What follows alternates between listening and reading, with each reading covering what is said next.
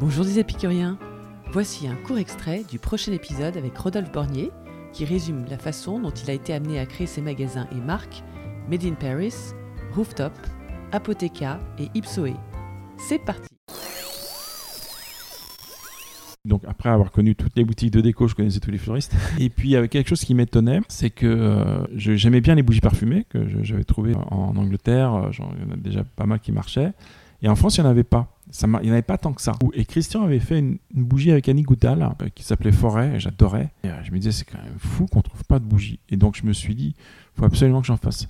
Et donc, je, voilà, donc Voilà. avec les créateurs de, de verrier à l'époque, je leur ai dit, il faut qu'on trouve un super verre et on va, en- on va faire une bougie. J'espère que l'extrait vous a plu et je vous donne rendez-vous dimanche prochain pour vous régaler de l'interview en intégralité.